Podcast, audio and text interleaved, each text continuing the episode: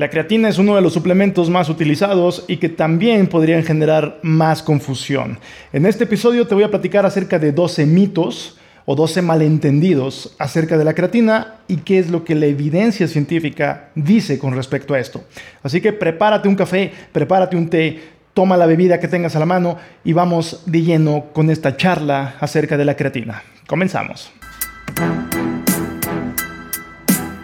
Este episodio está basado en este artículo de José Antonio y colaboradores para el Journal of the International Society of Sports Nutrition, en el que mencionan precisamente estos 12 malentendidos, les nombran, a 12 cosas que se suele decir de la creatina, pero qué es lo que la ciencia o la evidencia científica nos dice con respecto a esto.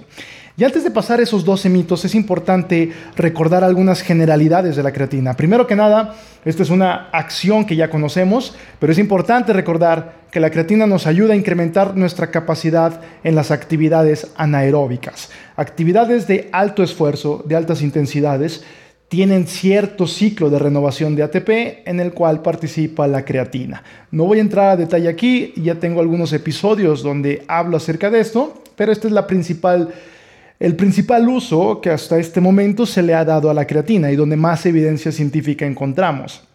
También tenemos otros usos populares, como es disminuir la degradación proteica. Esto, en otras palabras, eh, tenemos la creatina con un efecto anabólico y un efecto anticatabólico.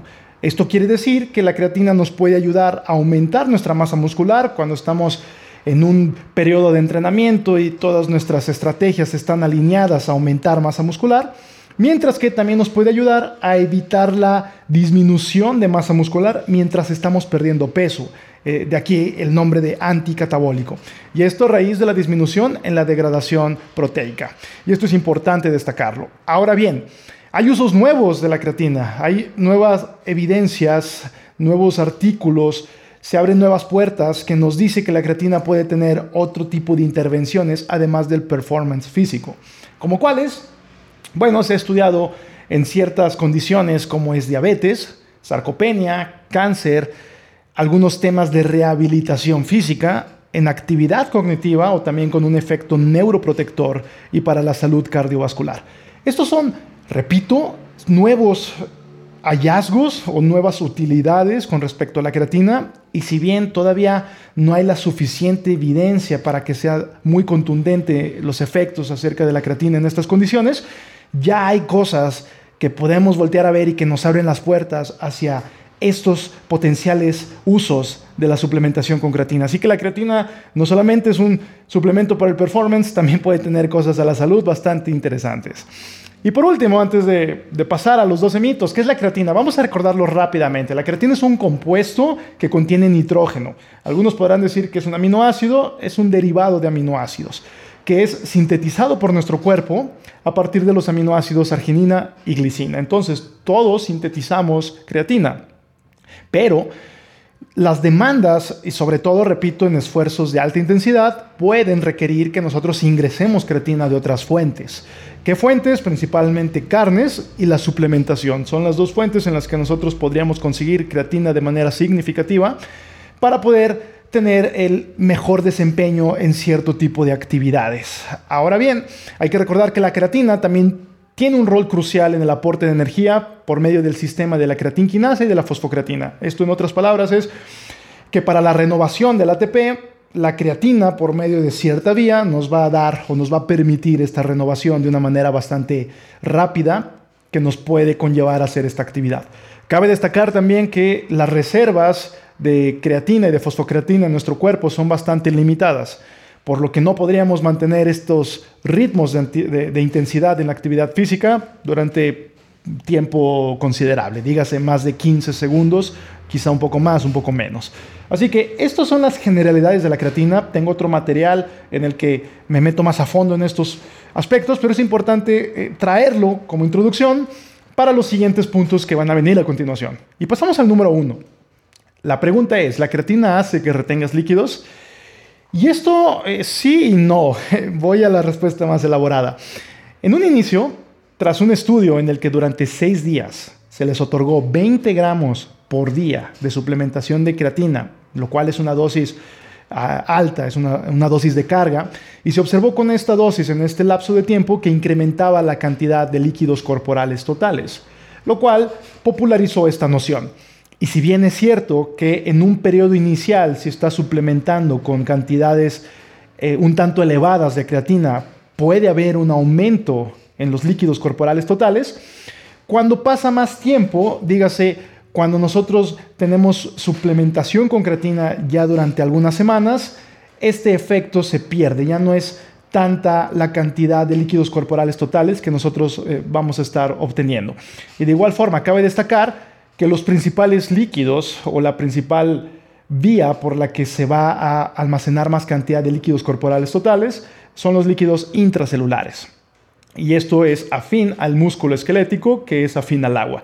Entonces, dicho esto, cuando nos vamos en el largo plazo, los estudios no muestran un incremento significativo en la retención de agua relativo a la masa muscular de la persona. Esto es importante, relativo a la masa muscular de la persona. Entonces, en pocas palabras, no hay mucho de qué preocuparse realmente. Dos, la creatina es un anabólico esteroide y estoy seguro que en estas épocas del 2021, ya casi 2022, eh, ya se está quitando esta noción. Sin embargo, todavía puede haber muchas personas que crean que la creatina es un anabólico esteroide. Y cabe destacar que hay diferencias significativas entre la creatina y los anabólicos esteroides.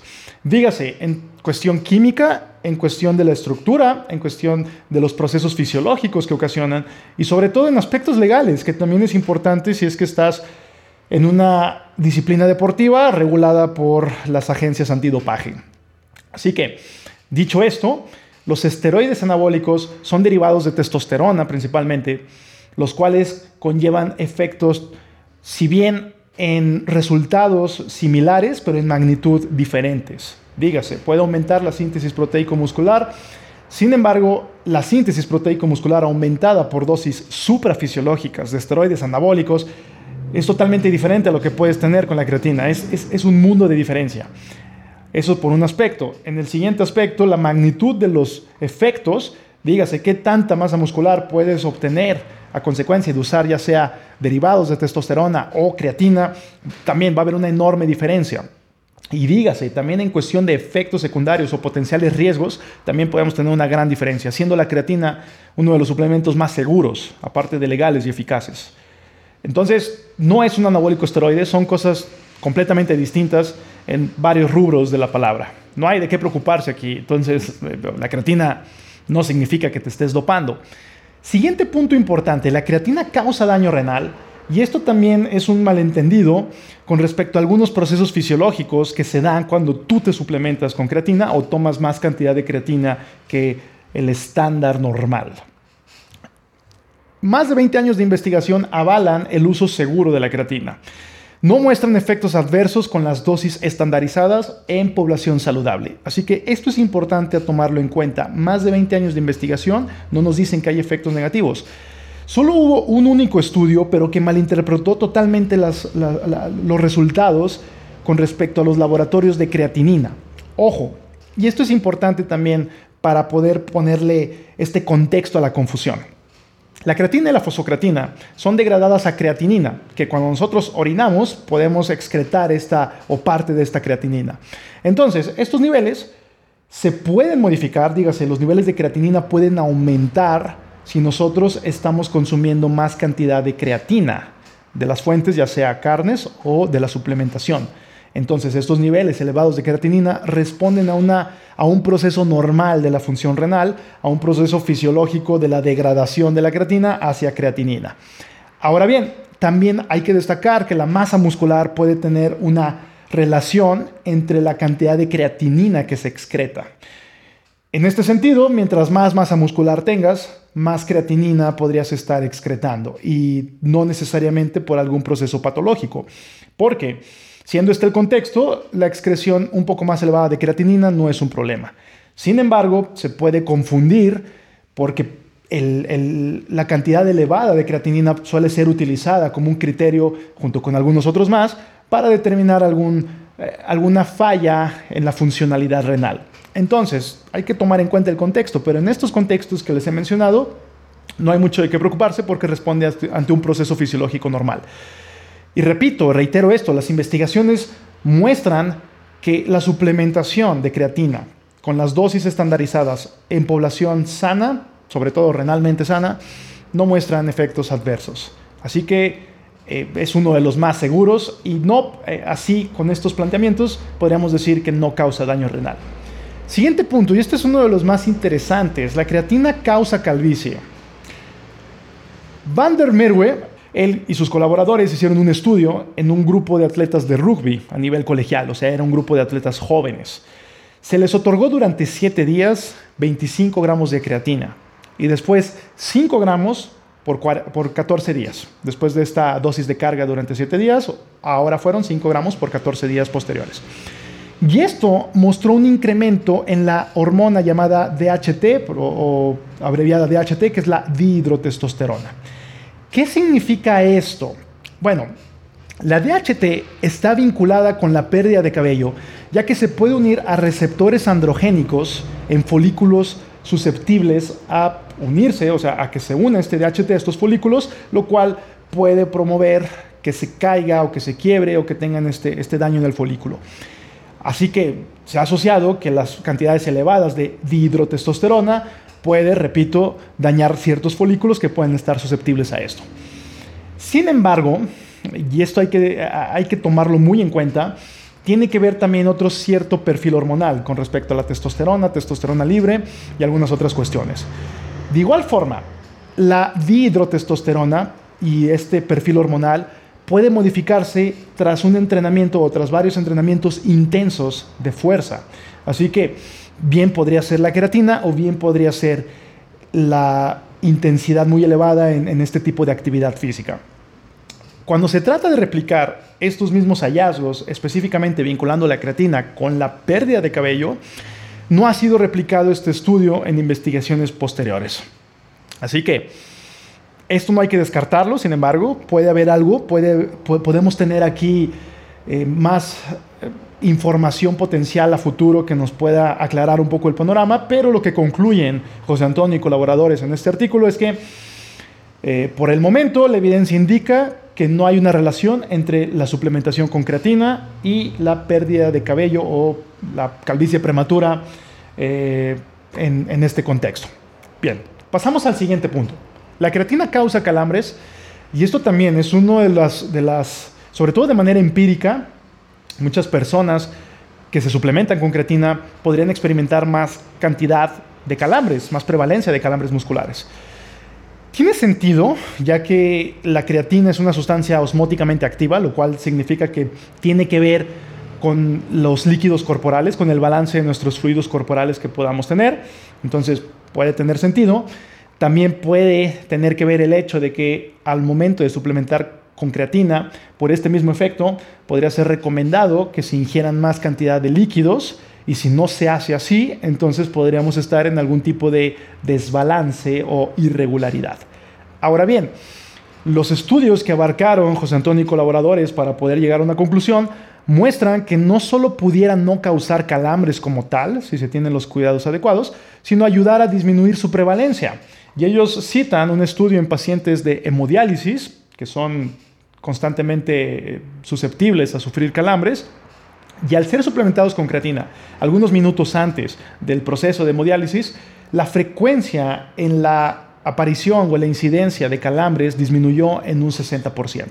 Entonces es interesante ver cómo no solamente parece ser que no los ocasionan, sino cierta evidencia nos indica que pudieran disminuirlos. Lo que es un hecho es que consumas bien tus líquidos si estás suplementando con creatina. Y si no también, pero es aún más importante si estás suplementando creatina.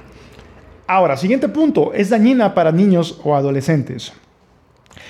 Y este es eh, un punto interesante, ya que primero que nada habría que considerar los pros y contras, por qué quisiéramos suplementar para niños o adolescentes y cuáles pudieran ser los potenciales contras con respecto a esta suplementación.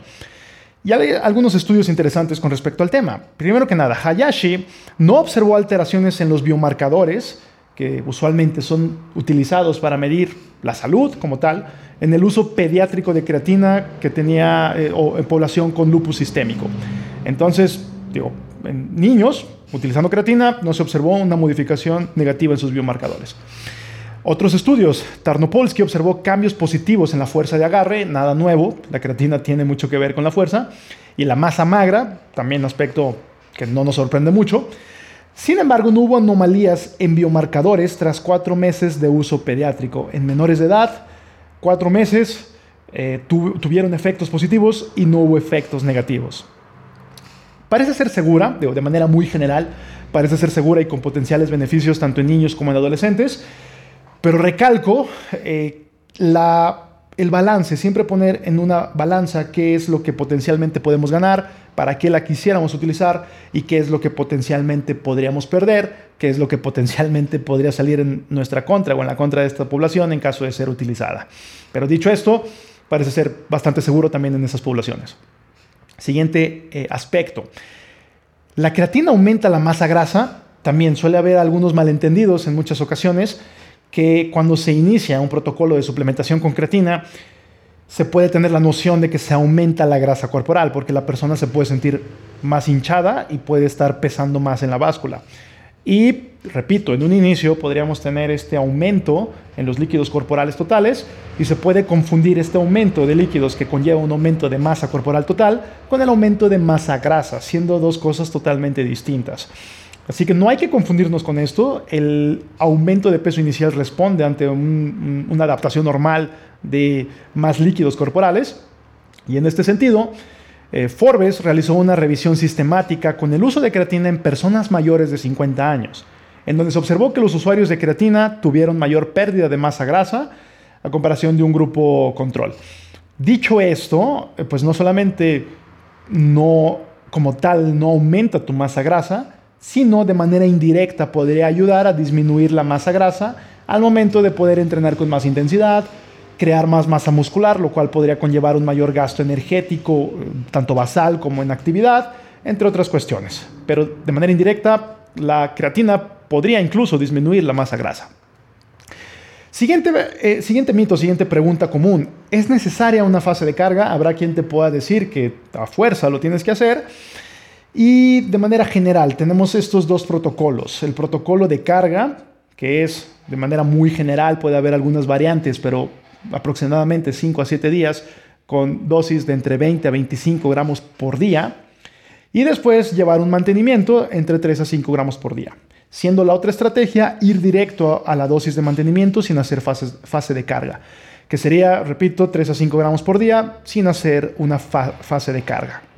Ahora bien, con respecto a esto, Holtman observó efectos similares entre la acumulación muscular de creatina, ya sea si se seguía un protocolo de carga, con las características similares a los que les acabo de mencionar, o si se seguía un protocolo de mantenimiento, de igual forma con, esta, con estas dosis. Entonces, realmente no, no es necesaria una fase de carga, podría acelerar el proceso, eso es un hecho, y realmente si te vas hacia un lado o hacia el otro, depende de tus objetivos personales. Si por algún motivo necesitas tener el efecto de la creatina de manera rápida, sería conveniente hacer la fase de carga. Si realmente no hay urgencia con respecto a esto, bueno, eh, podríamos irnos con la fase de mantenimiento desde un inicio y al final los efectos van a ser los mismos. Entonces no es necesario una fase de carga. Ambas estrategias son efectivas, considerando, repito, el objetivo para la elección de cuál estrategia podríamos llevar a cabo. Siguiente aspecto, la creatina puede ayudar a adultos mayores. Se cree que solamente puede ser para una población joven y una población joven deportista. Sin embargo, como les comentaba al inicio de este episodio, puede haber algunas condiciones en las que la creatina parece tener efectos de beneficio, tal como diabetes, sarcopenia, tal, tal, tal. En este sentido, la sarcopenia es muy prevalente en adultos mayores, dígase la disminución eh, peligrosamente elevada de la masa muscular, sobre todo cuando además de tener muy poca masa muscular hay mucha masa grasa. Dicho esto, la creatina puede ayudar a potencializar los efectos del aumento de masa muscular junto con el entrenamiento adecuado, dígase entrenamiento contra resistencias o lo que haces en el gimnasio. También se ha asociado con esta población de adultos mayores en un aumento en la funcionalidad o la independencia. Si es una, un adulto mayor más capaz, más fuerte, más apto, sin duda que va a ser una persona más funcional y por ende quizá más feliz. Un estudio observó un aumento en la densidad mineral ósea en personas mayores de 50 años tras ser suplementados con creatina. Entonces también hay que tomar esto en cuenta. Esto podría ayudar, eh, si bien no a una magnitud muy significativa, pero podría ser parte de un tratamiento integral para distinto tipo de padecimientos, en este caso en materia de, cuestiones óseas. Así que, en conclusión, al combinar con ejercicio contra resistencias, la suplementación con creatina puede ejercer efectos positivos en adultos mayores en varios aspectos eh, de su salud, así como su performance. Dígase que esto en, total, eh, la suma podría generar una mejor calidad de vida para las personas. Así que, bueno, tenemos aquí cosas positivas del uso de creatina en este, en este grupo poblacional. Siguiente aspecto. La creatina solamente me puede ayudar si yo hago actividades de fuerza y si bien este es el, esfuerzo o el tipo de esfuerzo en el que la creatina puede tener más relevancia, las actividades de alta intensidad, corta duración, que tienen que ver con más fuerza, también tiene otros efectos que puede ayudar indirectamente hacia otro tipo de actividades deportivas. Por ejemplo, si tú suplementas con creatina, eh, puede aumentar la capacidad de aumentar las reservas, el glucógeno muscular. Así que podríamos echar mano de la creatina para poder tener un poco más de reservas de glucógeno muscular y tenemos que recordar que el glucógeno muscular eh, es muy importante en ciertas disciplinas deportivas, pero en las que son de bajas intensidades, larga duración, como lo que puede ser todo lo de endurance, este efecto de mayor cantidad de glucógeno muscular puede ser positivo y puede ser de mucha relevancia para poder tener un desempeño un tanto mejor. Ahora bien, también es importante que la creatina sea asociado con la disminución del daño muscular causado por la actividad física, así como una mejoría en la recuperación entre sesiones de la actividad física, lo cual puede permitir que indirectamente se mejore el desempeño. También se ha asociado la suplementación con creatina con disminución de lesiones en músculo esquelético y una recuperación más acelerada tras una lesión. Así que, dicho esto, tenemos cosas positivas para otro tipo de disciplinas deportivas. Como por último, esta, esta situación de la hiperhidratación. Dígase que la suplementación con creatina puede ayudar a que se almacenen más líquidos corporales totales y esta hiperhidratación puede ayudar a disminuir el proceso de deshidratación que eventualmente puede conllevar una fatiga. Así que esto también puede tener su aspecto positivo. Cabe destacar, y esto no lo menciona en el artículo, que quizá si nuestro aumento de líquidos corporales totales es algo más o menos significativo, quizá aquí podríamos tener un potencial contra en deportes en los que tengas que trasladar tu propio peso durante mucho, mucha distancia, por ejemplo, maratones. Quizá no sea conveniente tener demasiada cantidad de líquidos extra. Sin embargo, la evidencia apunta que podría ser utilizado y podría tener efectos positivos no solamente en deportes de fuerza, sino de endurance. Siguiente aspecto.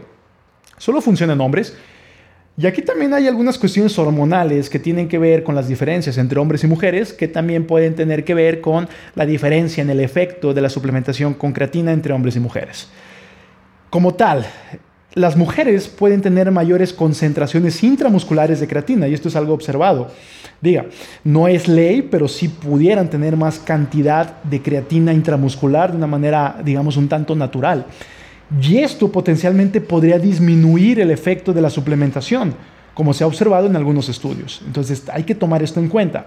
Sin embargo, no sucede en todos los casos y son tales las fluctuaciones hormonales que pueden existir en una mujer, eh, repito, con todo, todo lo que tiene que ver con el ciclo menstrual, toda la alteración hormonal o los cambios hormonales que esto puede suscitar.